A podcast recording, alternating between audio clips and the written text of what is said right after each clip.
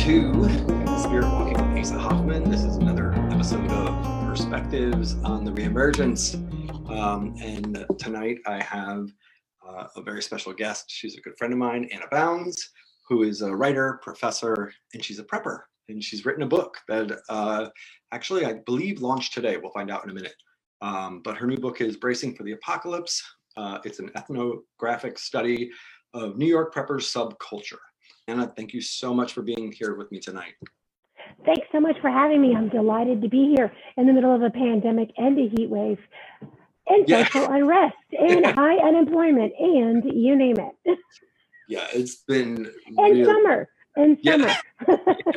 and a heat wave where I am. I don't know about where you are, but it's been a heat Yep. wave here. It was 97 yesterday, uh, and today pretty thick with humidity as well. So not so Yeah, fun. today today was a cool 101. oh wow! So where are you right now at the moment? Um, right now, I'm in Virginia. I'm here spending some time with my dad. I haven't seen my dad since actually Valentine's Day. We celebrated that. I had some friends over, um, um, and we celebrated Valentine's at my father's, and I haven't seen him since then. So I'm really glad to be here. I'm glad to be talking to everybody, and I'm glad to be seeing my dad. yeah, it must be so nice to get some time with family. How has your family been? How have you been through this? Like, let's let's first start there, of course. Well, um, as soon as you said, how, how have you been? I had this rush of emotion of all the things that, that, that, that I have felt, um, which I'm sure is similar to everyone else. It's been a very, it's, it's alternated between being a very stressful period about being frightened for your family, frightened for your country, and then in other moments, so grateful for what you have and who you're with. And I think, you know, all of us have gone, you know, have gone through periods uh, like that. Um, we actually started, you know, given that, you know, I've completed this ethnography and uh, given my, you know, knowledge of prepping, we actually started prepping. Um, we actually started preparing for the pandemic um, mid January. And then um, I think the last, no, I think the first week of March, which was three weeks before New York um, moved to sheltering in place, we were already sheltering in place. Wow. Yeah. So you know what? Since you're here, what got you into prepping? Can we talk a little about like what is prepping? yeah. And Sure. what got you into it? Sure. Okay. Well, my, my, my book is about um, New York preppers and trying to figure out why new, so many New Yorkers now are interested in prepping. Um, and so, what's prepping? Well, prepping is uh, basically trying to learn survival skills, bushcraft skills, sheltering in place skills to try to help your protect your family during uh, times of crisis, during disaster. Um, in other words, trying to figure out what you can do to try to help your family because you become fearful that the government um, um, is going to be overwhelmed and unable to help you. So that, re- I'm sorry, please. No, please, by all means. I was going to say that that d- relates directly to New York because when we take a look at our, our the recent history of our city, really since September um, 11th, we have experienced so many different types of disasters. All of the types of disasters actually that preppers are concerned with, things like natural disasters, terrorist attacks. Um, it used to be fear of pandemics. Now it's um, um, uh, pandemics. And we've all experienced a pandemic uh, government and social unrest, technological collapse. When we think about our recent history, we have hit at this point, Asa, all five of those. And my So- question, how many years ago, because it's been a while that I remember that you started talking about this. So about how many years has it been since you started to turn your attention towards prepping? I started to turn my attention um, to to prepping and to trying to figure out what it was all about because I could see that city dwellers were doing things so differently, and they were in the, and the kind of people that I met were were just so different from the stereotype that we have in our minds of preppers. Um, I started really researching for the book. I started trying to get my mind around the idea of prepping and trying to be better prepared myself around, I'll say 2013, I started writing the book um, in 2017, and I spent two years um, really studying prepping and researching and interviewing and engaging in participant observation. In other words, going out there, you know, with a prepping group and, and trying to figure out what it was all about. So it's been um, it's been quite a while.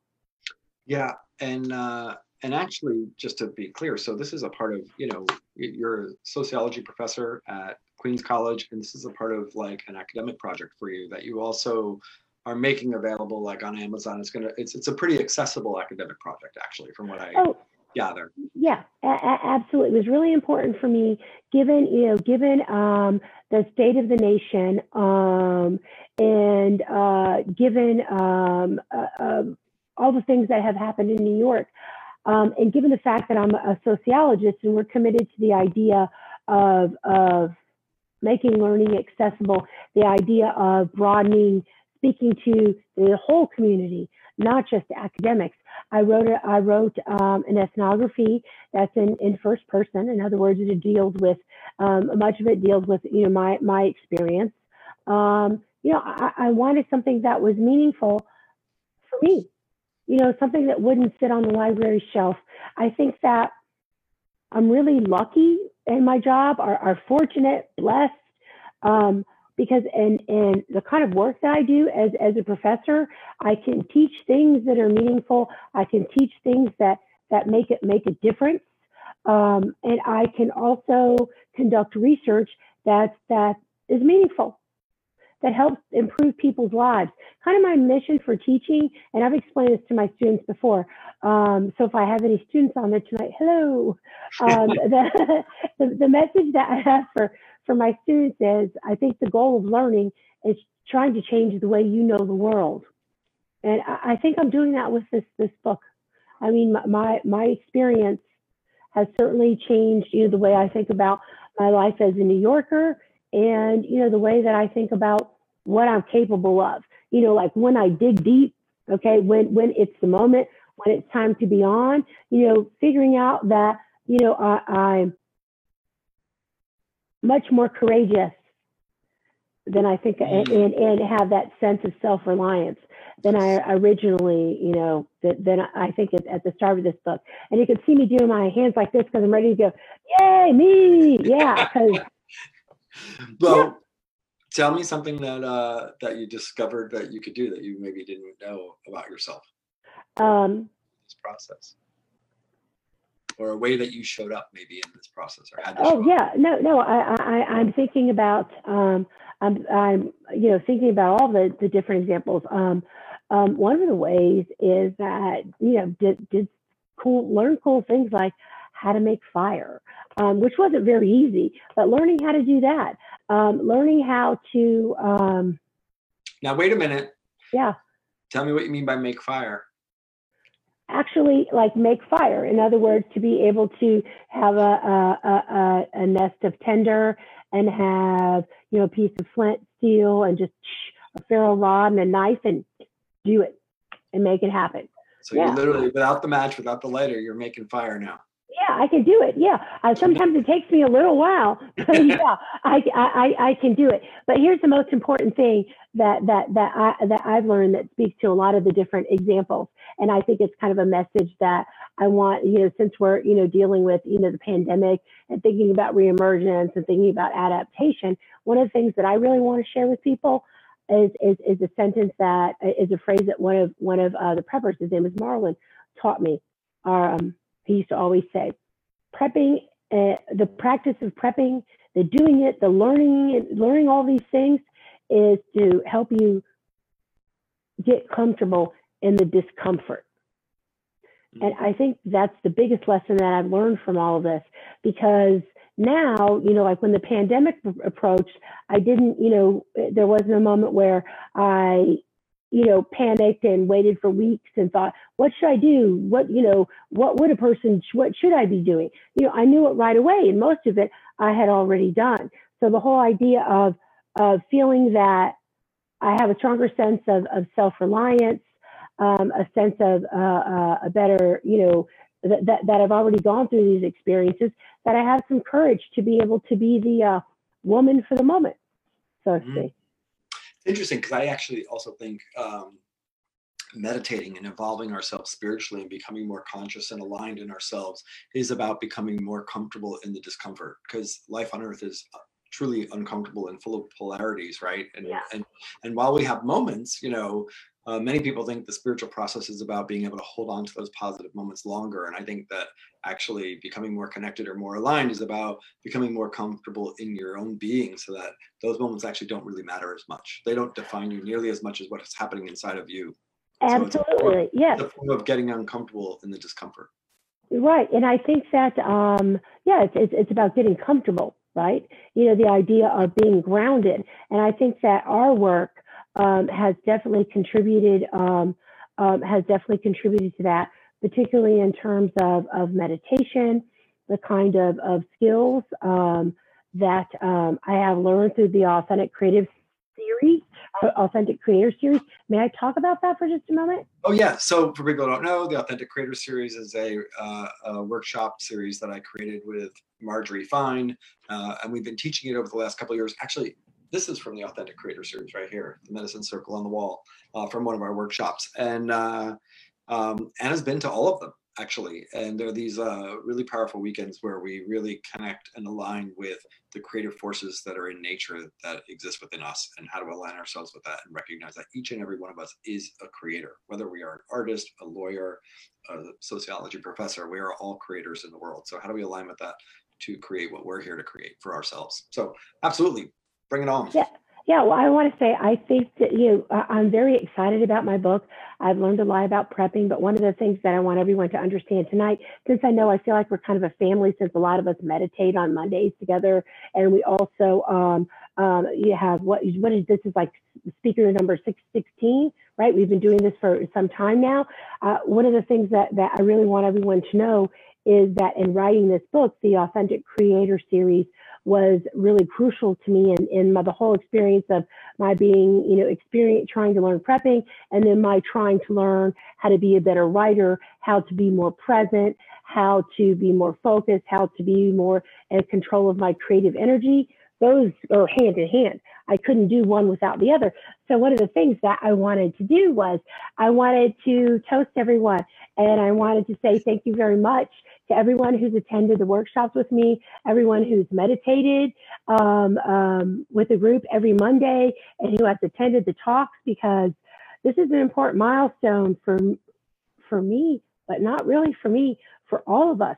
Because there is no way I could have written this book and, and have have kept the faith without everyone who's here tonight. So I just want to say thank you, and I and I want to express a, uh, special gratitude for Asa for teaching me so many writing skills in a way to harness my creativity so that I could be disciplined enough to write this book.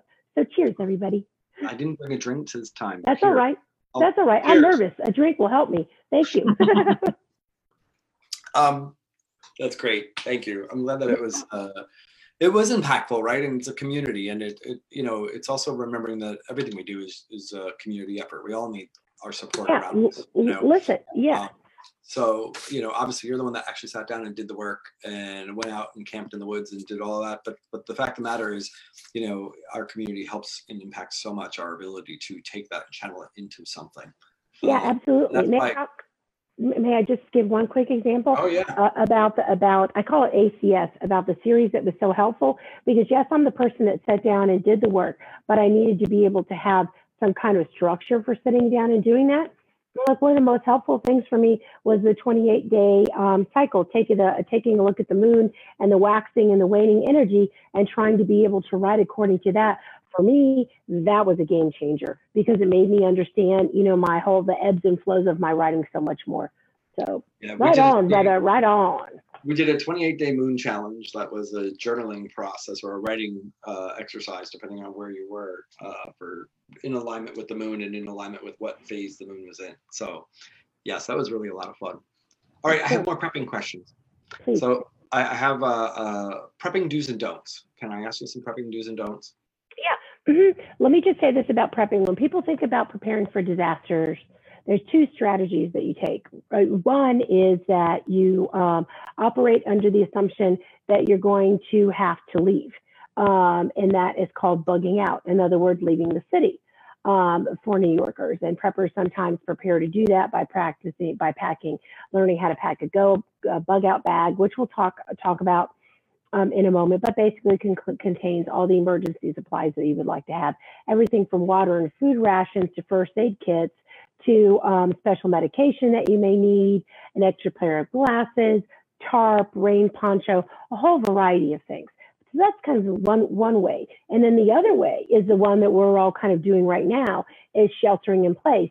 And that's um, developing enough provisions, um, enough things that are, are meaningful to your family to be able to shelter in place, which is really what we're all doing right now. And I think when we think about the reemergence, um, um, we're thinking about two things. We're thinking about the idea of, of um, well, I guess it's really just one idea, trying to figure out how we shelter in place and, you know, different degrees um, until a vaccine is developed.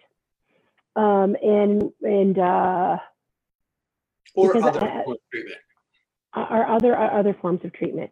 right? yeah. Because also we Yeah, might, I- we, we might, that- that- so, you know, the vaccine is not the only answer. There's a, the possibility that we'll get good at treating COVID and Oh. we'll, we'll come up with effective treatments, in which case then it becomes a, you know, before we even get to a place where we have a vaccine.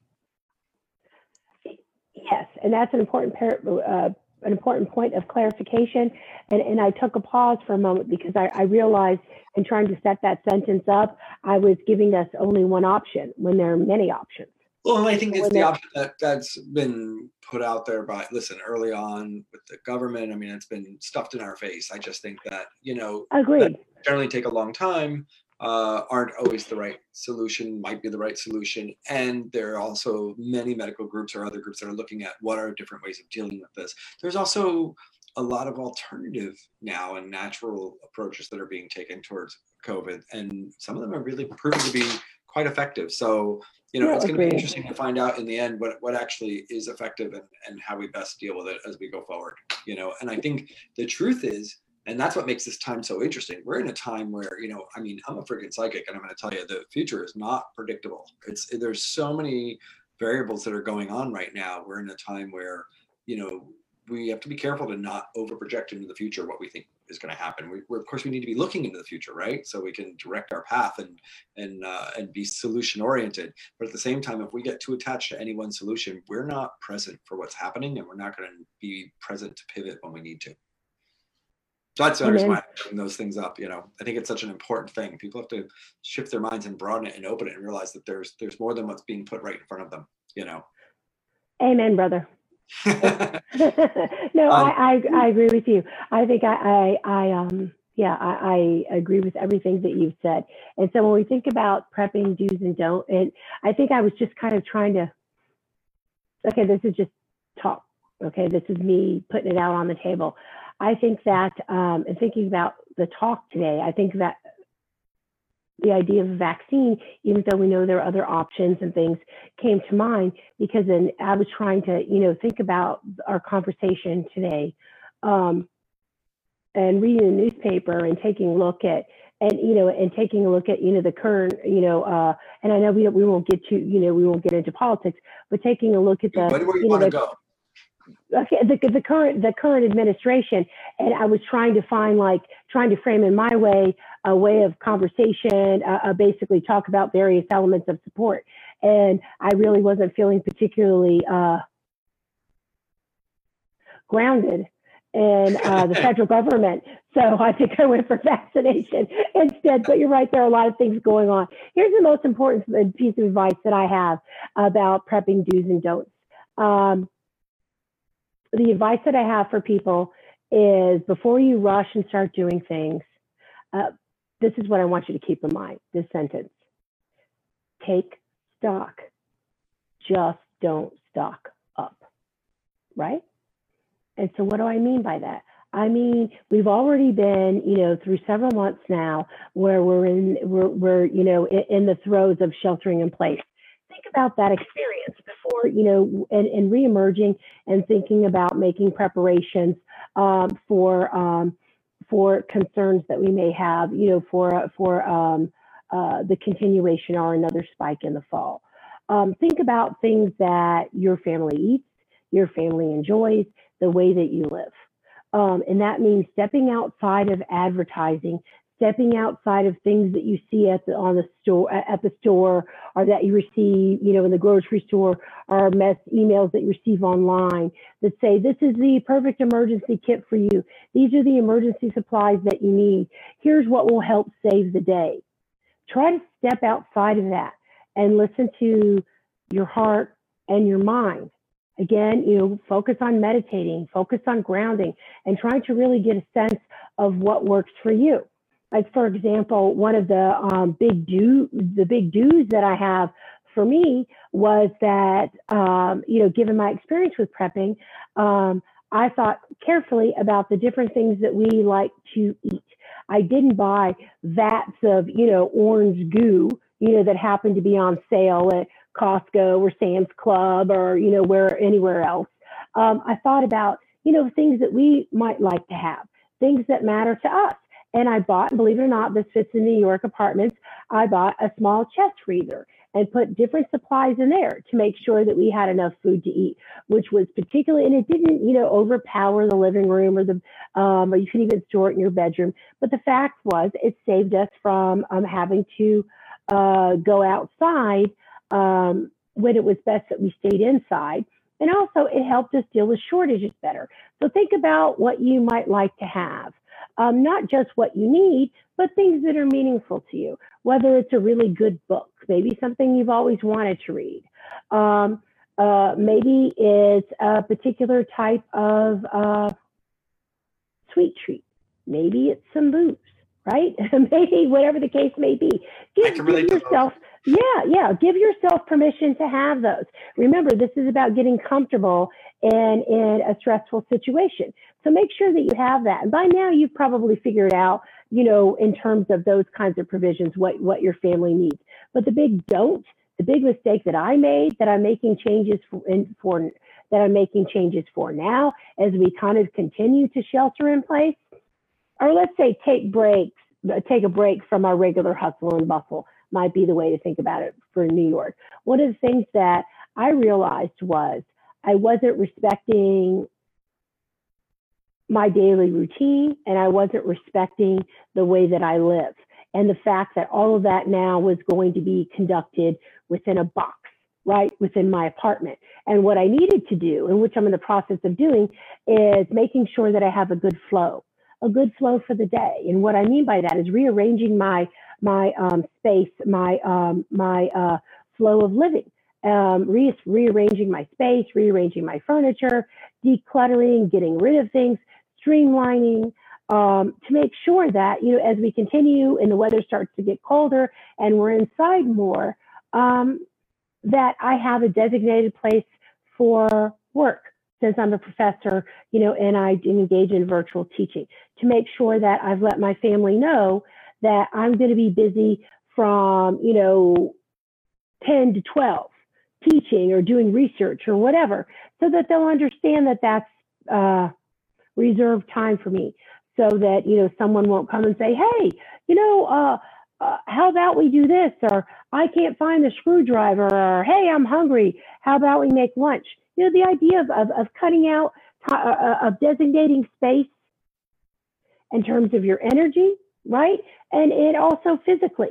You know, designating a workspace designating a space for working out, designating a space for, you know, TV watching, all those that's, different things. Well, that's one of the big ones I was going to say. I think movement. I think that uh, that people were, you know, for for all the people that prepped and got food and all these things to to sit in and they got ready for their Netflix and being on the couch. But so many people forgot to connect with like, oh, how am I going to actually get the movement in that I need? You right. Know? Yeah. Uh, yeah. And, and, it's a big one. And I think that a part of prepping is, you know, if you're one of those people that was thrown off, it's like, you know, now we've been in this long enough. It's time to, first of all, get back engaged in your movement, but also oh, yeah. thinking about, you know, what are different programs, what are, you know, some of the calisthenics maybe, or yoga activities, whatever the case may be, you know, connecting with what is movement going to be for me if I'm not, if I don't have access to a gym, if we go into these periods that our life doesn't just become, I'm either moving and I'm out in the world or I'm home and I'm still, you know, and not, not moving physically at all. Yeah. So that was a big one. Um, I'm, I'm curious, you know, with this, uh, you know, I actually wrote this down because I wanted to make sure I remember to ask this, you know, because you had been prepping long before, like, as I remember, you have a prepping chest. Is that right? Do I remember that correctly? There's a prepping Yeah, chest. yeah, yeah. I now Uh, have, I- yeah, it's exceeded a little bit beyond that, but yeah, I had Yeah. a really great ch- ch- chest from the 1800s that had all these drawers and had all these supplies in, which I still, which I still do have. It's just now, you know, I've created, I've given some um, more closet space to that too. Know, Well, the idea. For you, you also like, in case like really bad shit happens, like you've got a tent to go in the woods, if I remember correctly, and you know, Yeah, you're ready, yeah. you're ready to survive in Yeah, many conditions. Yeah. Um, But my condition is my my question is, uh, given this pandemic and what's happening now, uh, what are the things you would have done differently? What are the things that you discovered maybe that that uh, through this that you're like, oh shit, didn't think of that one. Well, there, there, there are two things. Well, first, let me tell you the one that I think is, is really interesting. I'm, I'm now inter, um, um, I'm now um, talking, interviewing um, preppers and trying to figure out what they think surprised them, what didn't work for them. These are early days in the research, but here's the biggest concern that they have that they had everything all set, like you said, in terms of provisions and supplies. But one of the things that they didn't think about was um, teaching their children, you know, being responsible not just for home tasks, but also trying to figure out not just how to be a good parent, but how to be a good teacher and how to deal with virtual teaching and how to, you know, think for yourself, you know, when you're trying to teach your child and and you don't have access to a lot of research resources, how to go online and figure out how to teach your child the geometry that you forgot all about, right? Or, you know, it, or, or, you know, many, you know, many other things.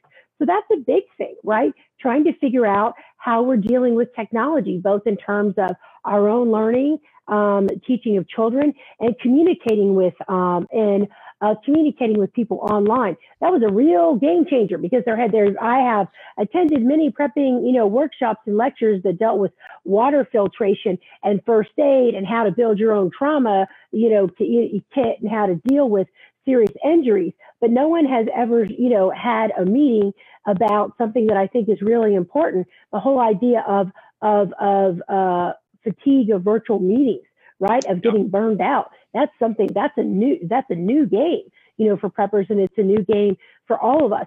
There's a, a really good book that Priya Parker Priya Parker wrote um, that deals with trying to figure out how we all gather. It's called The Art of Gathering in Meetings and things.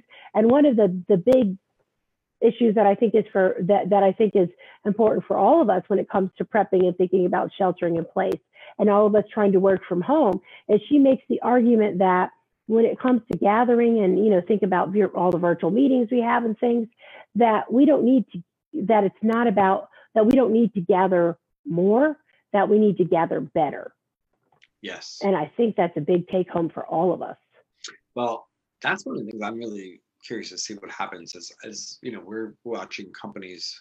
I mean, the whole face of the workforce is is changing before our eyes, and in ways that you know we can see, and in ways we have no idea, of course. Um, but one of the ways that we can see is that a lot of these companies are going to be going like, oh wow, people actually will work from home and get their work done, and and oh wait, they might even be more productive, and we don't have to spend all this money having people in an office all the time, and and I think there's the real positives of that. You know, on the other hand, I do think there's you know uh, 2D fatigue. You know, which you know, being in these Zoom meetings and talking like this all day long, and people need you know, there's there's a sense there's community, but only different than when you actually get together. And I think uh, what's going to be interesting to see is how companies evolve to create community, how space evolves to create community. You know, because Right. that, that's really if we're going to be really successful at this and, and expand it, I think that's going to be really an important part of that expansion, which is bringing people together in new and different ways to connect them with one another, not worrying nearly as much about people being in the office so we can watch them to make sure they're doing their stuff because you know most people go to work to work right? It's it's Yeah. actually bringing them together so that they have the connection that they need to one another. Hey, to so that was, yeah, I agree with you, Asa. That sense of community. You know what? That was something that was really hard for me as a teacher because one of the highs that I get, the thing that makes me realize I have a good work day, is when I've connected with my students and we've had a good, you know, and, and we've had a good class. Not, you know, trying to be able to regauge that and to connect with my students online. Man, that was a whole different game. That was really hard. That was something that, you know, I, I, I need to work on. And when I say work on, I, I, it wasn't that I don't think that, you know, they didn't master the objectives for the class, but the way that, you know, I was able to connect with them, you know, because when, you know, sometimes students, you know, would just instead of would just put their a photo up instead of, you know, face to face. And when you teach, uh, you rely a lot on nonverbal. So, and I think we all do in our jobs. So that's kind of, we're going to be learning that a little bit different, you know, a little bit differently. How Um, um, how big are some of your online classes? I know in in person they can be very large. How big are some? Well, of your, well, that that was what that was one of the concerns. Um, well, I, uh, fortunately, I taught um, um, an, a Macaulay Honors class last semester, and we only had about 20 students in there. And then I taught an, another really special course, um, the Queens College course, which is for second year, um, Queens Queens College Community course, which is for um, community college students who, um, uh, who've just community college graduates, people who've just received their associates, who are now going into four years, a four-year college. I had the privilege of teaching them, and that was all about creating community. So we worked really, you know, so and that was about 30 students. No, excuse me, that was about 20, 20 as well. But usually my big research methods course, Asa, that has like 100 people in there. I know. Um, uh, yeah, I, uh, uh, I don't mean to throw up my hands in the air. We're going to have labs and smaller discussions, but you know, I think that I'm probably going to hold, in addition to um, um, regular office hours, I think I'm going to try and make myself more available and hold one-on-ones with students, you know, according to their schedule, and really, you know, connect with them. so coming this fall, you're going to be having classes that will have 100 students in it. Um. I, will- I will probably have, yes, uh, under, nor- under normal circumstances. This fall, though, um, I'll be conducting um, research um, because I'm going to be um, uh, uh, writing, uh, working on some projects related to COVID um, and, and trying to take a look at how preppers are responding to those. Because an important thing about preppers isn't just that they know what to do with their families, but they're also fantastic networkers and they're an important part of community resilience and they really help their communities. So that whole myth about preppers being these isolated, you know, alienated folks with beards who only talk to themselves, you know, no, way different. You know, Well, they're, they're out there doing the work. Well, since you're there, actually, since you went there, and we went Sorry. to the isolated preppers, let's talk about uh, mainstream prepping as opposed to crazy prepping. Yeah. yeah. Okay. Uh, I, I, okay. Where's that line? Or you don't have to have. Yeah. Where's that It line? made me, made me Yeah. think like, where's that? That's an interesting line, right? Have you, uh, Yeah. so have you experienced uh, anybody riding that line during the your you know research while you were out there, sort of camping and involved in the prepping groups? See, Um, Yeah. Um,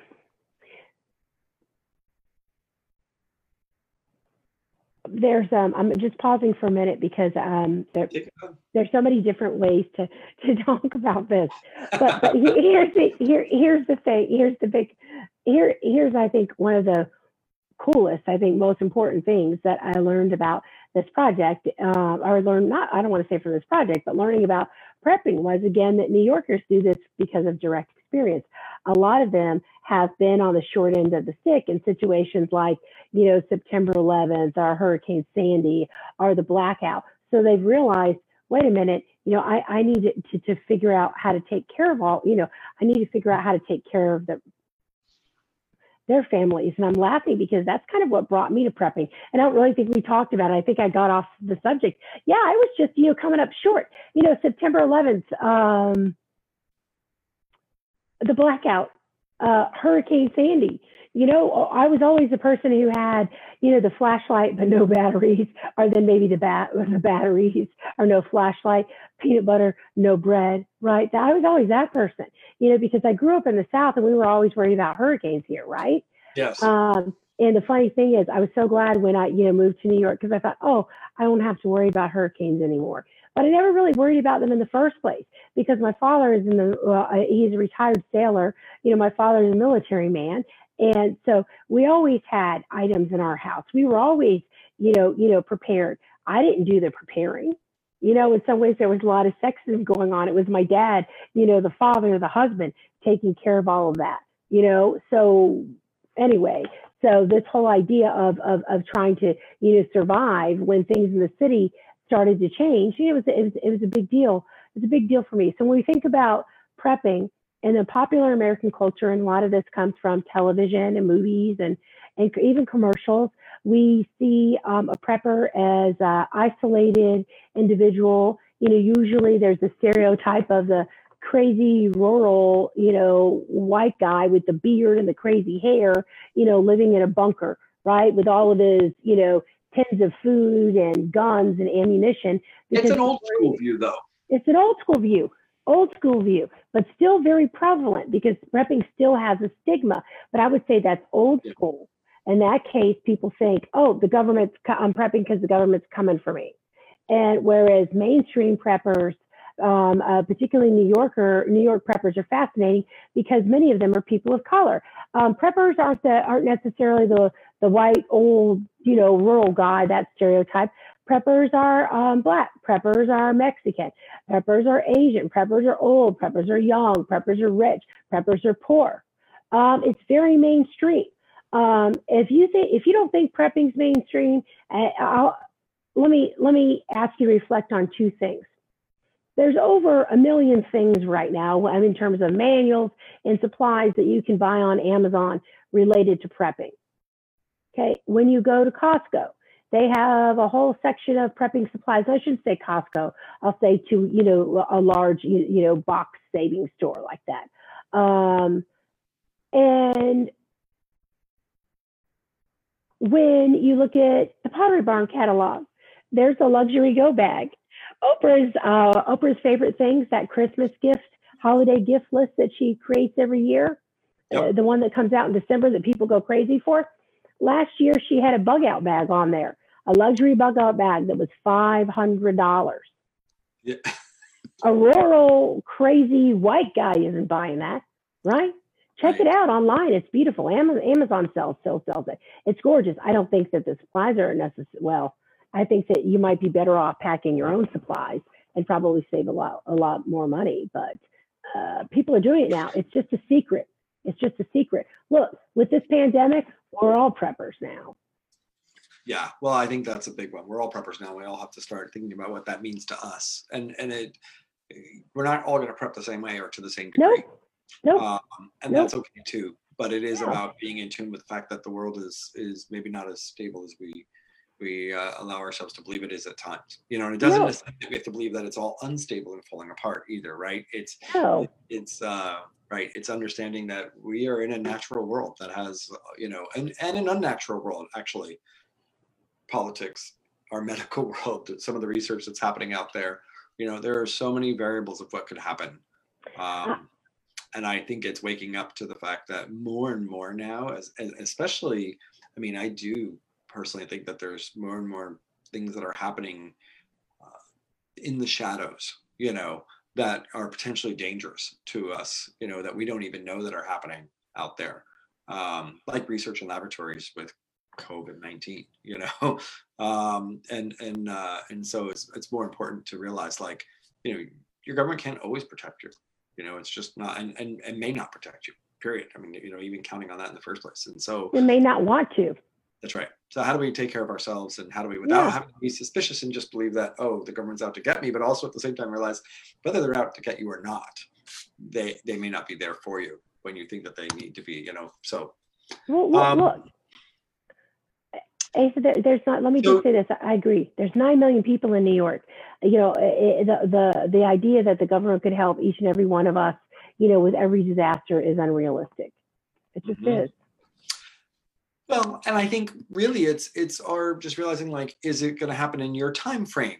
You know, what discomforts are you going to go through till they figure that out? You know, uh, who decides what what rations and what what's going to come to you? Like, there's just so many different variables, and I don't know if you don't want to be uncomfortable. I don't like being uncomfortable, you know, personally. So my ass is like, oh wow, things are going down in a weird way. I'm going to make sure I put certain things in place because I know I like to be. I'm a Taurus, right? I like my comforts, and how do I actually best make sure that I have those comforts in place for me? So that's where I approached it from.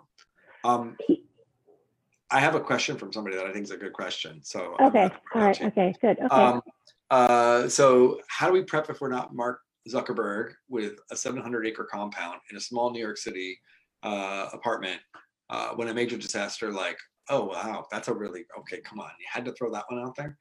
like a major Yeah. disaster, like a biological attack. Um, is leaving town the only option? You know, uh, I mean, I think that that's. Can I just say I don't necessarily know that that's a. As far as is that the only option or not, we don't know. I think the key is is that Uh, if you're really you- going prepping, I think that uh that somebody like Anna would be ready to leave town if that's what it took. That's what I would say to that. Yeah, but you- Yeah. Okay, here here's the thing.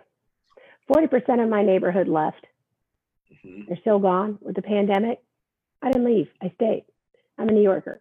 You know, I sheltered in place. I took a look, you know, um, at what I had available in my very small apartment, what I thought would be available to me.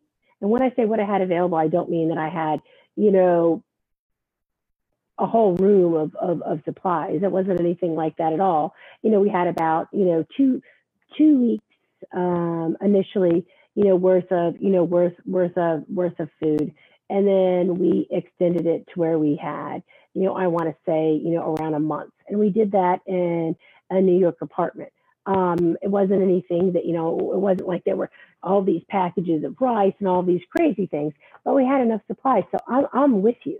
Uh, when, when it comes to prepping i think that there are two that that you, you have wealthy preppers who do the zuckerberg thing who have you know they're not just building a, a compound actually it might be complete now at his home in California. He also has, you know, a compound in Hawaii.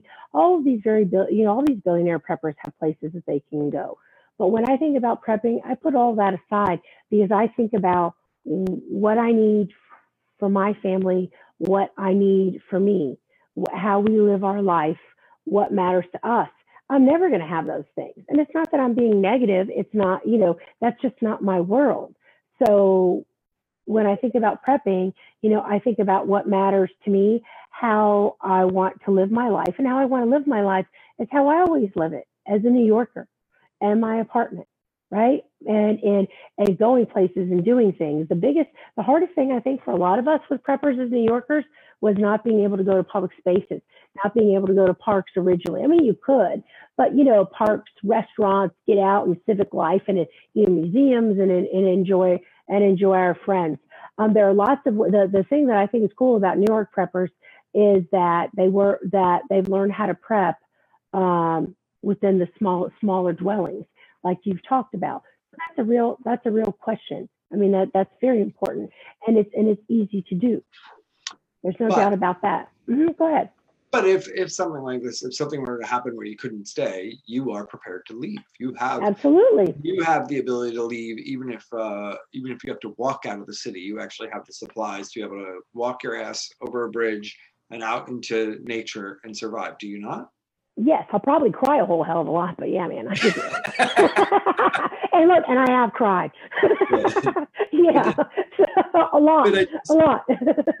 but I just think because I think the answer to the question is if you're really serious about that is that you know you get a tent, you learn how to make a fire, you you find ways to forage in the world, and you realize like you know if it really was to go in that direction, and you're not somebody who can have that compound, and even listen, even if you have that compound, and there's no way to know for sure that your compound isn't going to be in a place that's going to be targeted, right? So it's it's really knowing how to survive outside of all of those things at a certain Yeah, it, it, and part of survival, Ace, and I'm going to say this because this is something people don't really think about.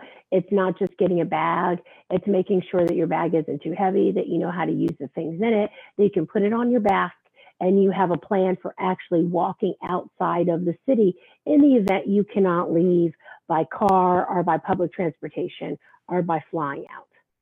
Mm-hmm. And So and that takes work. and I have a question. Does that seem uh, when you start thinking that way, right? When you're prepping that way, does it feel heavy? Does it feel fear-based or negative? Does it feel where does it where does it sit for you? I Oh, know you can't speak for all preppers, but I'm asking for you. No, that's a beautiful, you know what, that's a beautiful question because one of the things that um, in the beginning, you know, there was a, a, a tremendous amount of fear and anxiety. And a lot of it was because I didn't know how to do it. So that's one of the reasons why these people have learned how to prep because they've been, you know, in really bad situations on September 11th or during Hurricane Sandy. And they've thought, I, I got to figure out how to do this in case I, you know, in case I have to. so for me, originally I, I was terrified. Now I think because I, through this group, have a sense of a sense of community and belief in the help of others and belief in the help that I can offer other people, it's not as scary. Do I sit around, you know, dwelling on that? No. Uh, did I did I find that a lot of the people that I interviewed did that? No. You know, it's it's it's it's for, for many people. This is also, you know, not just it's it's it's about preparation, but it's also community, and then it's also a lot of these people are Type A, really super smart folks. And these are the kind of people that are like, well, you know what? Last time we had a blackout, we didn't have any electricity. Yeah, we had a flashlight. That was okay. But hey, you know what? I wonder if I could figure out how to build a generator. Let me try that. I mean, a lot of these people, you know, are, uh, you know, folks who are at the top of their game professionally and are just like, I'm going for it. But it's an uncomfortable, it is a sad, it is a sad feeling, but I don't, I could do it, you know, but when I think about it, you're making me dig deep and I, and I appreciate it. Um, mm. That's the thing about being a, fr- a friend with you. Asa, I think to hang with you, you have to be genuine. You got to put it out on the table. you know, you really do. And look, and here, here's my thing that weird, uncomfortable feeling you're ta- that you're asking me about. Mm-hmm. I had that at the start of the pandemic. I think we all did. You yeah. know, are we going to go? Are we going to leave? What's going to happen? You know, and and so yeah yeah well i mean i remember sitting in my apartment right and you don't you don't know right it's not like there's a clear you should leave you should stay this is what you do like you know there's there's talking heads making you know comments and this one you know but even them right they can't agree so uh so it's really you have to stop and connect in with you and say what what feels right for me and, and as you say what feels right for me and for my family what is the best action that i'm going to take in this situation you know yeah um or you listen to your dreams. I listen. I woke up at eight o'clock in the morning. I knew what I was supposed to do. I, I had like a voice in my head, and it was like, "This is what you're gonna do," and I was like, "Okay." uh, I listened, um, and it worked for me, you know. But I think uh, I think each one of us has to find that in ourselves. Hey, Asa, um, I, I, yes. have a question for you about that. I'm sure. sorry. You know, it seems like I'm talking a lot. I'm just doing it. All right. So he, here's here's my question. So I know, you know, you woke up, you had that sense of, you know, from, you know, your guys, okay, this is what I'm going to need to do. But did you have that sense, oh, at some point, like after you left or whatever, like, oh, I made the wrong decision? Or were you like, this is great? Because I faltered for a little bit with sheltering in place. I got worried, you know, like, oh, maybe this wasn't the best thing. No, you know what? For me, it was uh, so Michael and I flew in. I think it was March 14th or March 15th. I don't remember which day, but one of those we flew into back into New York City. We were in Virginia Beach because he had had his show there. Um, and uh, as we were coming home, we were both like, "Oh, I, I just can't wait to get home." You know, it, was mm-hmm. like things were escalating. I just can't wait to get home. I just want to settle in. You know, I had already put some supplies in the house before I went to Virginia, just in case um, you know, like you, I sort of was a little early as I started to see things happening. I started going, let me just, you know, little by little, you know, instead of being a part of the mass wave. I had enough toilet paper to get me through till about a couple weeks ago, and that was already in my house before everything happened because I was like, yep, don't want to be out of that. Um, anyway, but uh, so so we really were going home and, and sort of resolved to be there, uh, and it was uh, four or five days later. It was the Friday after. So whether we came home Sunday or Monday, it was the Friday after that that I woke up and literally uh, had a voice that said, you know, basically it told me I had two hours to to book a space or I wasn't going to be able to. And literally, this is what I heard. I'm like, oh shit. I was like, Michael, we got to go. To which he's like, and of course, you know, his first reaction, well, you just told me that you were excited to get home and we're staying here and started to do all this stuff. What do you mean we're going?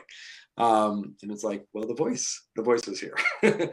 um, and it was funny because I went looking for for places. I went looking at Airbnbs, and they were all far too expensive uh, for me, mm. and uh, and so I couldn't uh, I couldn't get a space.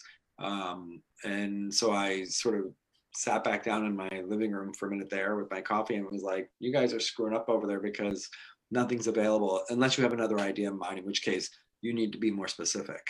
Uh, and I kept drinking my coffee, and then literally this person's face came in front of me who uh, I had met at a party. She was a friend of a friend's who up here in the Rhinebeck area. Um, and I was like, oh yeah, she told me about she has a, a cottage on her property. And so I texted her and said, you know, you know, you know, if you remember me, I met you at the party. You said to text you if I ever need a space. You know, uh, I'm looking to get out for some months out of the city. And she was like, sure. Basically, yes. Here's what I'll charge you, right in line with what I said. The whole thing, like we sealed the deal. And then an hour later, she texts me, "You're so fucking lucky. Somebody just reached out to me who has stayed here before, offered me twice my regular price." And wanted to book it for the next two months. It wouldn't have been available had it been another hour. She said, I'm saying no to them, of course. I'm not going back on our deal, but it's all yours. So they were right. If it had been a couple of hours, it wouldn't have been available and I've been able to be up here. So, but no, since we've been here, I don't think I ever thought we made a mistake. You know, it felt right. Um, but my leases also was up in the city. My apartment was uh, one that we moved into last minute a year ago because we had mold in our house. So it wasn't like we were in the apartment that we loved you know, there wasn't as much attachment maybe as there would have been if it had been another year and a half before, you know, I had my own apartment that I owned on the Upper Side that I loved and that was home, you know, but this we had made it nice, but it hadn't hadn't become home enough for me to feel that way. So this felt great coming here. Mm. Yeah. I mean, the hard part is I miss, you know, I, I miss my city, but I also think a lot of what I miss isn't happening there right now. So that's true. That's true. You know, and I'm not that far. I've been in and out. Yeah. How has it been for you getting out of the city and going to Virginia Beach? Was you know, it odd? Was it? This is the thing about uh, about being a New Yorker. It's sort of like you, you know. Yes, I'm. Uh, I'm glad to be here. I'm delighted to see my dad, but I did have a sense of, uh, um, um, like I was being disloyal by leaving. You know, like I was. You know, I had that, and that wasn't. Um, yeah, I uh, we left for a, a, couple of days during you know uh, during you know the looting, and we came back, and I felt you know I felt torn, you know, then too, because I felt like you know what I I I believe in the city. I am uh, have a PhD in urban and public policy.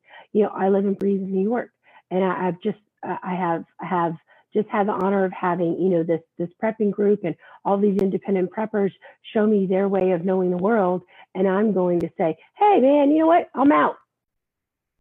Mm-hmm. You know, but so so I wanted to shelter in place because as you know, one of the one of the the uh, uh, preppers said to me, um, or I guess to to, the, to me, and then also later to the group, he said, look, you know, we're we've all trained for this.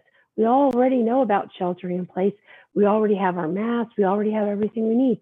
We're good to go. So now let's try to figure out how to ma- how to help our neighbors. And when he said that, you know, it really it really struck me because I'm all about urban citizenship.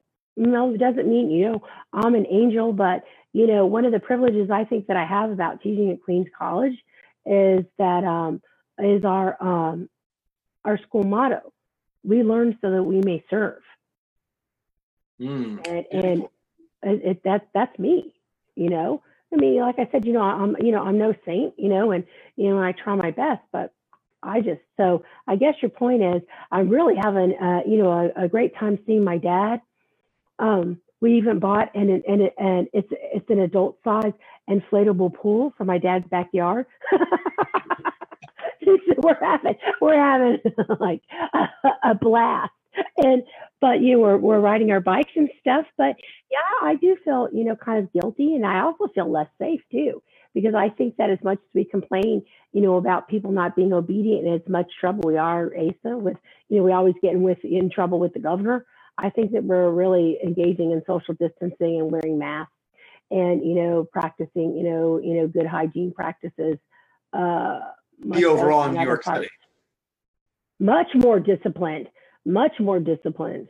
Yeah. Yeah. Yeah. I've seen back and forth. It depends. When I've been in the city, I've seen areas where I feel like it's been very good. There's moments in the park where I think it's been, uh, where I've seen people sort of in the a middle. little shaky. Yeah, yeah. Yeah. A little shaky. Yeah. When I've been in the park in there. Um, yeah. And I love this, by the way, because you talked about one of the things you and I have talked about before is community resilience, you know, and, uh, and part of like there's prepping and there's taking care of yourself, but then there's also the community, right? And leaning in on the community and, and supporting one another and the importance of that. Um, you know, as a matter of fact, I mean, you know, you talked about your prepping community, but maybe it's also a good idea for people to, to create community among themselves to support one another when these things are happening, if they happen. Well, yeah, like our apartment building um, um, had a Facebook page where you could, you know, so that we could reach out and make sure that the people who were still in the building, if anybody needed help or, you know, if someone had resources or, you know, things like that.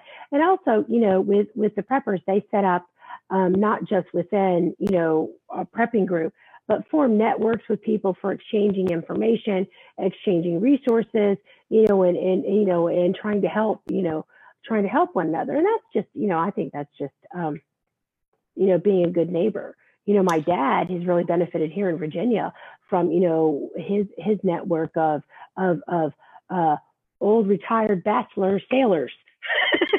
pretty, they've, they've been pretty awesome. That's great. And, they, uh, plus what we've been doing, you know, all of our work, you know. When I say work, all of our community. If we all didn't have that, uh, you know, that's what grounded us. Or well, grounds us. Well, I think that's why I really like you were talking about staying in New York or not. I think everybody has to find what's right for them. I mean, I really feel like I've been able to lean in the most for my community by ta- doing certain things that I knew I needed to do that would keep me in a good place to be able to give back in the way that I do. You know, we have to find yeah.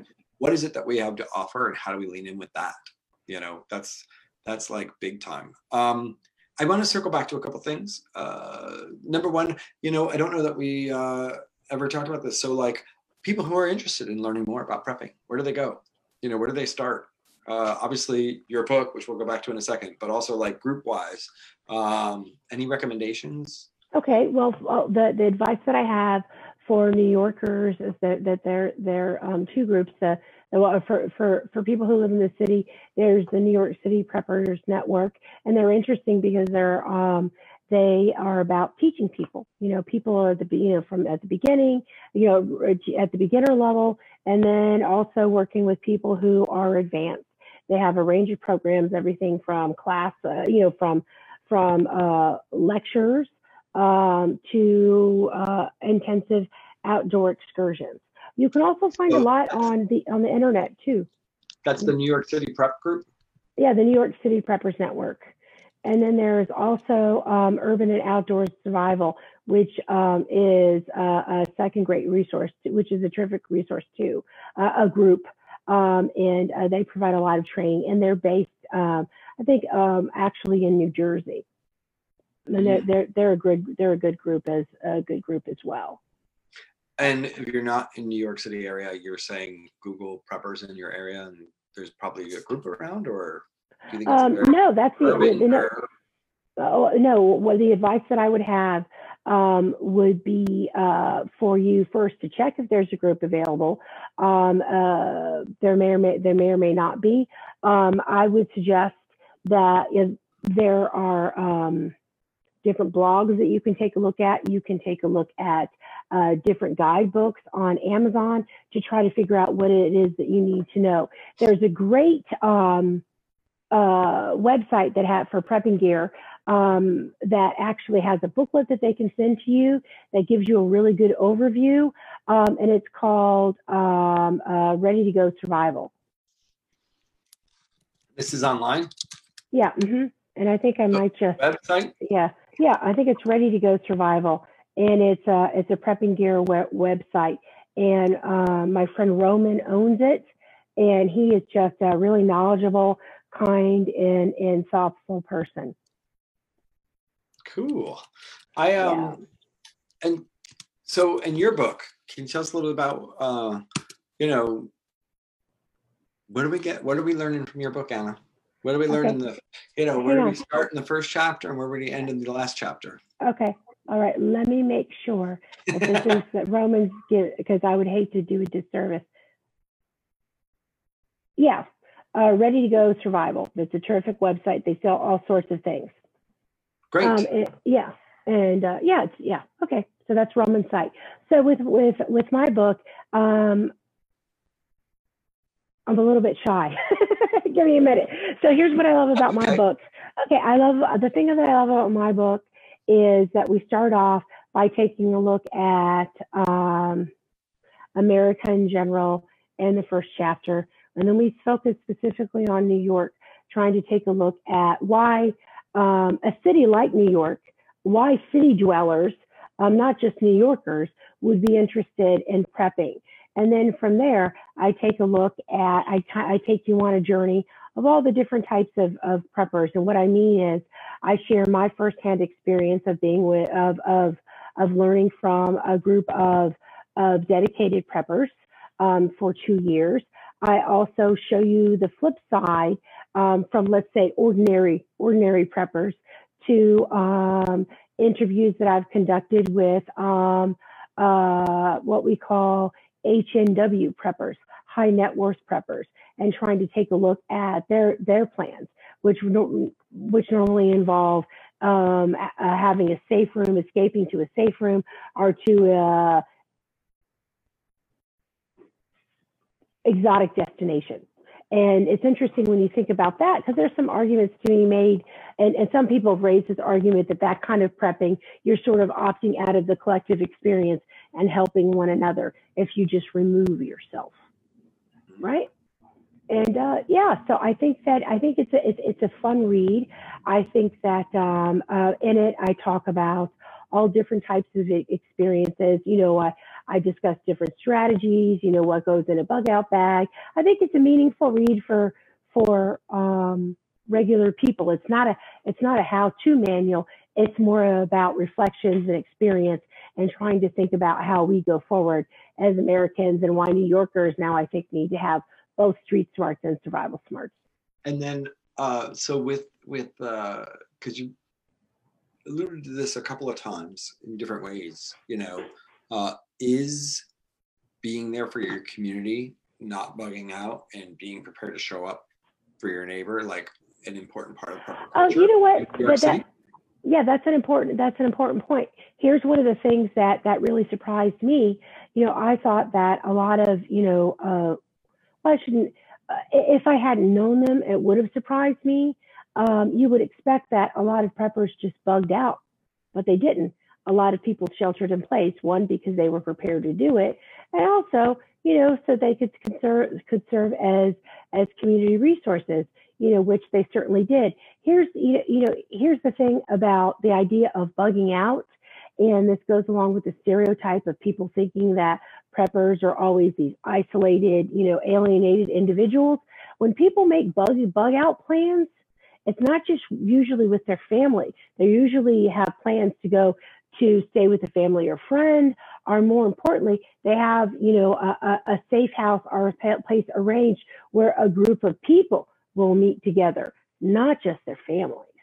So again, it's always community. And that was a big surprise for me, you know, because I thought that it would be a group, because the group that I studied with practiced together and trained together. And then some of them um, have made the decision that in the event, you know, that they, they will survive together. And it's worth noting that, you know, when it came to this pandemic, you know, almost every prepper, you know, that, that I interviewed reached out to me to ask, to make sure that, you know, to basically see if I needed any help.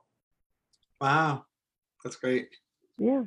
Yeah, I love that. So you've stayed. That was going to be my next question. Have you been? Have you talked to your fellow preppers and been in oh, yeah, this, yeah, so. absolutely. Because I I want to see. You know, what, so you know they've been preparing. You know, for years now uh, for something like a pandemic. So I want to figure out how people. You know, what people their do's and don'ts. What did they learn? What do they need to learn? What did they do really well? What do they need to do differently? And what do they need to learn?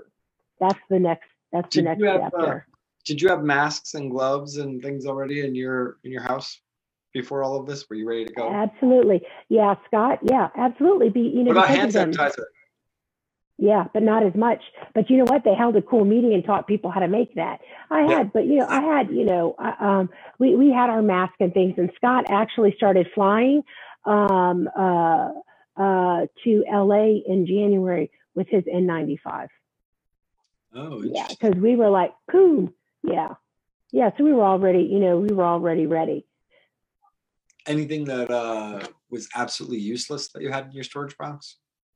I mean, not obviously you, you weren't pulling out your tent during this, but that's for that's not necessarily that it's useless. that wasn't necessarily right. serving in this, but was there anything that you were like, oh, yeah. probably didn't need to have that. Well, sheltering in place is different from what's in your bug out bag. Your bug out bag is for outdoors and outside.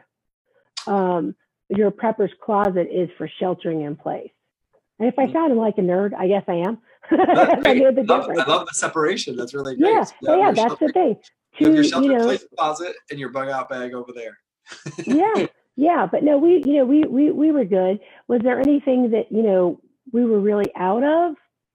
I mean, it's just you know, it's just it's just the, you know, it's just just the two of us, you know. So we didn't really, you know, we really didn't run low on, you know, on on anything. We could always buy, you know, we would, you know, we could always buy more. And a lot of people think, you know, preppers are hoarders and they stockpile and things like that.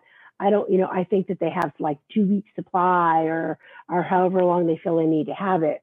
But I don't think, you know, they're not the people out in the Costco lines, you know, filling up their thing and you know banging into folks. Yeah. no, Um, I was I I I'm pre the Costco lines. I start early, but I am a Yeah. little order around the dog supplies. My dogs Yeah. can't or so Yeah, yeah, dog yeah. supplies I start we start stocking up early. Michael and I were like, okay, wait, let's start filling the closet. You know, we'll figure out what we'll eat, but we have to make sure we have their food. And that's because you love them. That's super. yeah. yeah, that's super sweet. Oh, you know what? I want to put in a plug. Hold on, let me turn this around. When I say a plug, because when we're talking about things of what we do about sheltering in place and what we think about, I'm old school because I actually have a hard copy. But for people who haven't checked it, one of the things that I think has been a outstanding go-to for sheltering in place has been the at, at home section of the New York Times because it has so much information, everything, you know, about uh, everything from cooking to to things on Netflix, to virtual museums, um, ex- exhibition exhibits, all sorts of things. It's really rich. Use games you could play, all the different types of experiences. So I think that uh, if you haven't, if you're not already checking that out, I think that you should. They even did a great thing on how to give yourself a haircut. I didn't do it. Oh, that's another thing. Hold on. You want to say what was the prepping don't, Asa? They need to teach people how to do highlights because I was looking rough. That's what we need. We need they need a whole lecture on like how to cut and color hair. I feel like when I do my last episode of this series, I, next week I have another guest, but the week after will be sort of my wrap up. And uh, I feel like I need to get a picture of my hair through the last few months. 'cause I have not cut it. Um, it looks like I have. I've styled it different ways, but I have not cut it. Well, um, hey, since you pulled out, you know, that from behind you, talk to me about those books. Is that are those? I mean, is it just a prop or is that something no, no, no. I, I don't I don't know. For those who, who read my bio, I put in there, and I don't know if you do this, but I totally do. Whenever there's someone on television and they're in front of their bookshelf, I always like I'm obsessed with what what people's books are, what they're reading, their antiques, and all of this and that. So I brought these with me because I um, these are um, I wanted to share with you. Um, so uh, um, the answer to an important question that I ask people. The question that I asked people for this book, um, one of one of the best questions um, was that if you could only take one book with you, right? A- Mhm. a- one book, and this would be like the book. What would it be? And I had basically there were three books that were that people often reference. Um, so it was one of the three. So I wanted to share what what these are. So I'm, I have a stack over here, and it's pretty it's pretty funny. And I wonder if anybody already spied and tried to read my titles like I do. I think the person that has an interesting one is uh, Prince Charles. Whenever he's on, he always has always these equestrian murder mystery books and things. So here's what here's a book that was pretty common. People chose the Bible. That was a book that they would leave with, uh, or the Bible, are um, are another important religious text. You know, depending on their particular religion, religion, it was always their main their main test. Not always, but pretty often. Here's the one, and I apologize because I don't have an anthology. Here's the one that a lot of people chose, and um, I chose it too. Um, if you can see this, I have Hamlet, I have Romeo and Juliet, I have Henry V, and then um, I have Macbeth. A lot of people, cho- um, a lot of people said they wanted um, that they would bring uh, the collected works of Shakespeare Wow. Because they'd never get tired of reading it. And I think that they're right. I think that they're right because remember, it's not just plays; it's sonnets too. right? And then other, and then one person, uh, one of my best friends said something really funny. He said, all right, well, while you read your Shakespeare and you wax poetic about how you're dying, the thing that I'm going to bring with me is the physician's desk reference so I can figure out how I'm going to keep living. that, that was pretty funny. And that wasn't even a prepper that said that. So as a nod to that, I've, I, I, I have here a first, uh, uh, a detailed first aid manual um, because I couldn't find a, a physician, a physician's desk reference in the middle of the pandemic at my local Barnes and Noble here in Virginia. So anyway, so those were the top three things that people chose. And I think given, you know, the presidency right now, we might, we might want to add the DSM, you know, the, uh, the diagnostic statistical manual, right? For psychologists. Anyway, whatever. so those, those were the top three. Uh, that's great. So wait, Shakespeare, uh, we had Shakespeare. Shakespeare. The Bible, Shakespeare, and the physician's desk reference.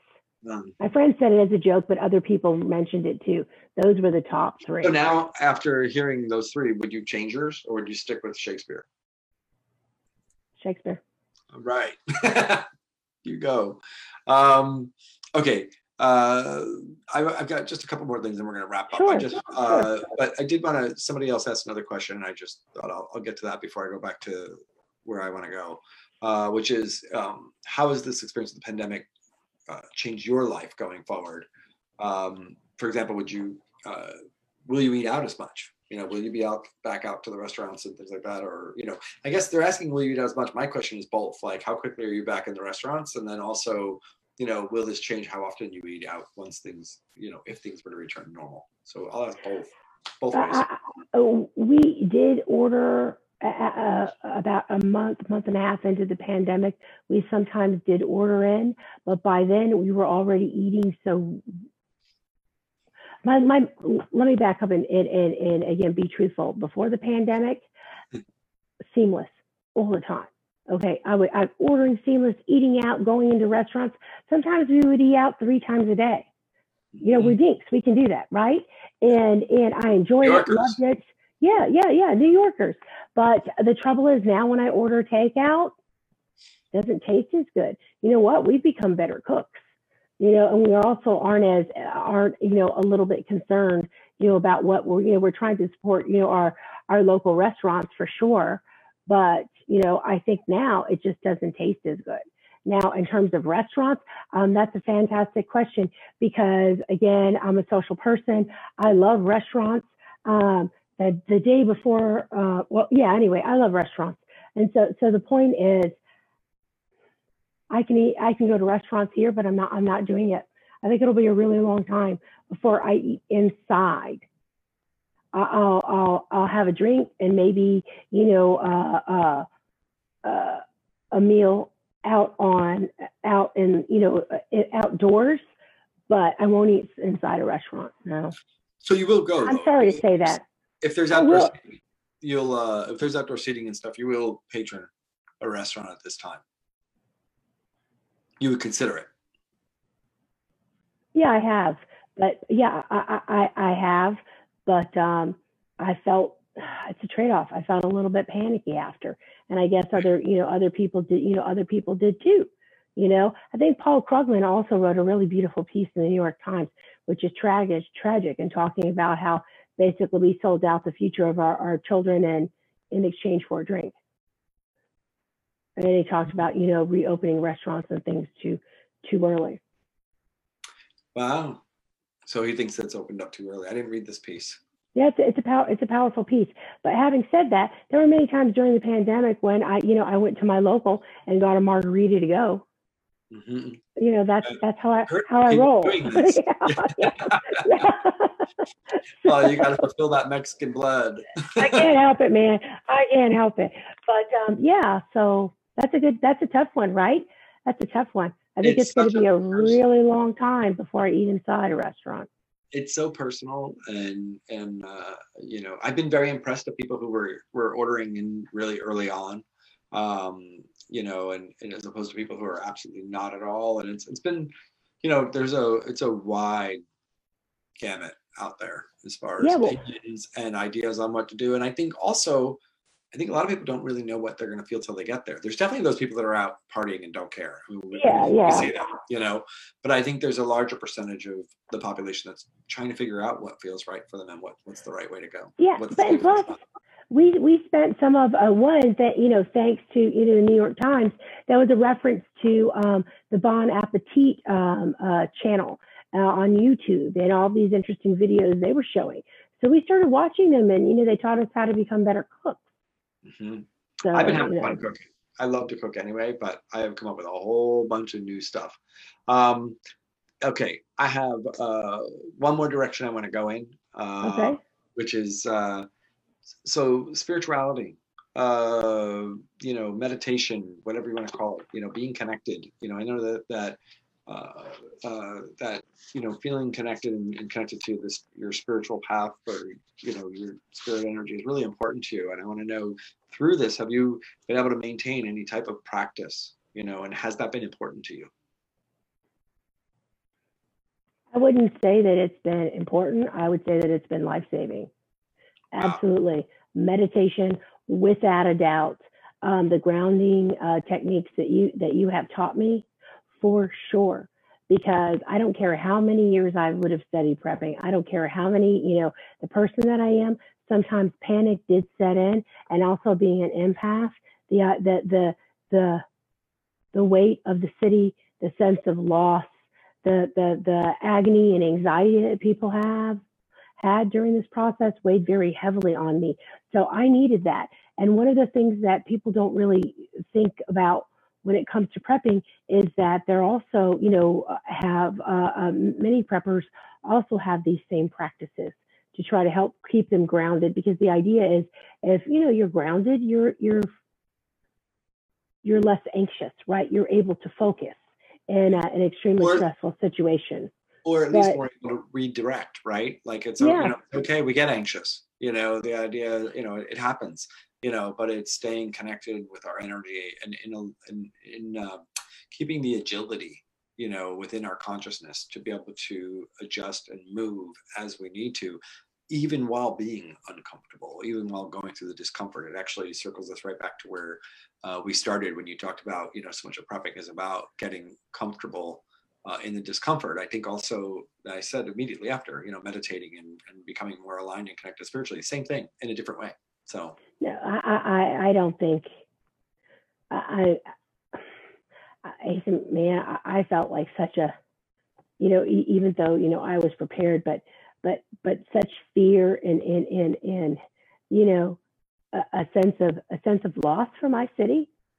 I mean, when when you you know when you took a walk in some areas, you know, you know, if you were able to, or you would see on the news, you know, the eighteen wheelers, you know, the you know that were you know were, were serving as morgues and and and other things. I mean, you, you need spirituality, you know, because and during a uh, during a disaster like a, a pandemic, you know, you you know when you when you turn inward, you, there has to be something to turn to, right? You you have to have.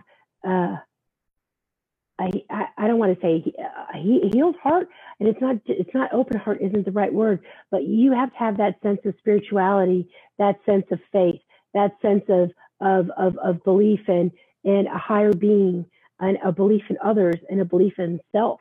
You know, sometimes just to get up and get fucking dressed. You know, excuse my language, but you know, yeah. If you if you don't have that, you you don't have anything. And the most remarkable thing for me is the moments during this and this this pandemic and exchanges that I have had with students and with with even my and my family members and and neighbors, you know, I wouldn't have been able to find those moments of of grace without it. Mm, those moments of grace. Wow, everything you said was so beautiful. I'm so glad I asked the question. man. And so right on. It's true. I'm telling you, you know, whatever everybody, whatever, you know, whatever ground you, whatever gets, you know, wh- whatever good thing gets you through this, you know, lean on it, rely on it, cultivate it, honor it, because we're going to need it, you know, for some time now. Not just, you know, I'd say we're maybe halfway through. I'm not being, you know, I'm, you know, again, not a public health expert, but I'm just saying, I just feel like we're at the halfway point and we're all thinking that we're all working towards emerge, re-emerging, but just, you know. Yeah, I think we're halfway through at best. Uh, yeah. And, and, uh, and I love what you said. I, I'm, I'm just going to really reiterate that, which is to cultivate it, you know, um, cultivate a practice.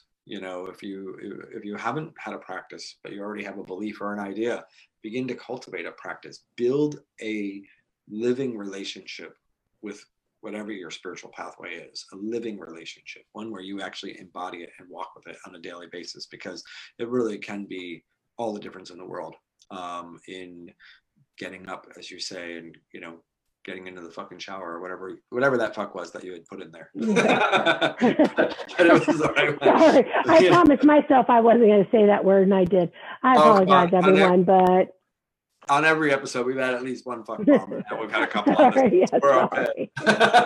um, anyway, yeah, it's so important. I'm glad I asked the question because you know, to me, obviously, you know, you know, I it's, it's been the orientation of my life. You know, uh, and so everything else sort of spans from that. Um, so it's really nice to hear, you know, your reflection on it. Yeah, um, true. Wonderful. Um, the book, uh, I believe, okay, let's just circle here. Uh, the academic book is like mega expensive, right? Like it's an academic book, and they're they're they're generally outrageously uh, expensive, as I remember. So, am I correct? Right. It's outrageously yeah, expensive. Here, here's the thing. Wait, wait. wait. Is, is the academic book? No, no. Answer my question. Don't go off on. You're good at going off. Wait, is stay with me for a minute. Is that academic book really expensive? The actual, uh, the actual physical copy that's out there. Yes. Over a hundred dollars. Yep. okay. And then there's a digital copy now that's that's been released, I believe, today. Right? It's available now. Mm-hmm. Okay. And is that on Amazon? Okay, so and then you know, for all I know, Michael might have already helped me and posted this for you guys, but uh, in case not, Amazon, what is it? Uh, Bracing for the Apocalypse, uh, Anna Bounds. Now you can say whatever you want to say, but I just had to get through this, like, because I just it's so, so shocking how expensive these academic books. Well, yeah, academic books are are really expensive because the idea is that institutions purchase them, so they only purchase like a library one copy for thousands of people right? right? So it's much higher. But I've written a, a, crossover book, not just a book that's for you know for scholars and researchers. Um, so um, the, pay, the paperback is not yet available. Um, what's that that won't come out I think for about another eight months or so, eight months to a year. But what's available right now is the Kindle version, the ebook version. You can read it on. I'm saying the Kindle version, but it's the ebook, um, and that's for you know the regular ebook price. So it's you know, and as I you know, I you know, I'd love for you to read it. Um, I would um, love for you, all you uh, for people who are interested in prepping or maybe have some questions or want to you know connect with me. Maybe you're someone who, who, who you're trying to figure out how to shelter in place in your New York apartment, or you just want some sources. Feel free to reach out to me. You can go to annamariabounds.org um, and it has all my contact information and information about the book, you know, and, and, and all of that. Because one of the things that I, I would love to continue the experience of helping you figure out how to prep and how to protect your family, or even if you have just some questions, you know, so just some general questions about this. I'd, you know, really love to hear from you. So feel free to reach out. It's great. Anna, thank you so much. I really agree thank with uh, Suzanne, who said here that this has been a terrific conversation and thanking you, uh, Professor Bounds. So, uh, you know, thank you, Professor Bounds, for being here tonight with me. Um, yes, she is the best. You're getting praise now in the chat. You are the best. Uh, and I knew that already. I've known Anna, God, it's been like 15 years or something, hasn't it? That you and I have, Yeah, it's uh, been a long time, brother. We've been, we have been through it been a long time. So you know, I've moved several times since. And that's how I know I count houses. hey, Asa, I believe yeah. in your song. You're you're doing something amazing here. Oh, thank you, thank you. You know what? It's uh, it's what I felt like uh, I needed to do. You know, I woke up and this was my way of leaning in. Was uh, I'm about community, and I have a large extended community, people that I feel very connected to that maybe aren't really a part of my everyday life. But uh, but you know, with what I do in my work, people come and sit in that room with me, and it's an intimate connection. You know, there is there is. Uh, I, I feel like I share love, you know, a really special, sacred form of love with each and every person who's ever sat in that chair across from me, uh, and that's that's several thousand people. So I just thought, well, you know, how do I lean in? And uh, and so this was one of the ways that I could, and and I could pick from those people and say, like, you know, I mean, there's so many I want to share everybody with everybody because I think they're all amazing. uh, but pick from them and say, like, you know, who might be resourceful at this time and, and somebody interesting to listen to. So, and you're one of them, Anna. So thank you again. I loved Thanks having you honor. It's been a lot of fun. I love your Yes, set back there, by the way. Love the orchids. I mean, awesome. Between two orchids, like between two ferns. Zach, that's that's what- I appreciate it. Thanks so much, everyone. Again, reach out if you'd like to. Please, everybody, be safe. Okay. Take care. Bye.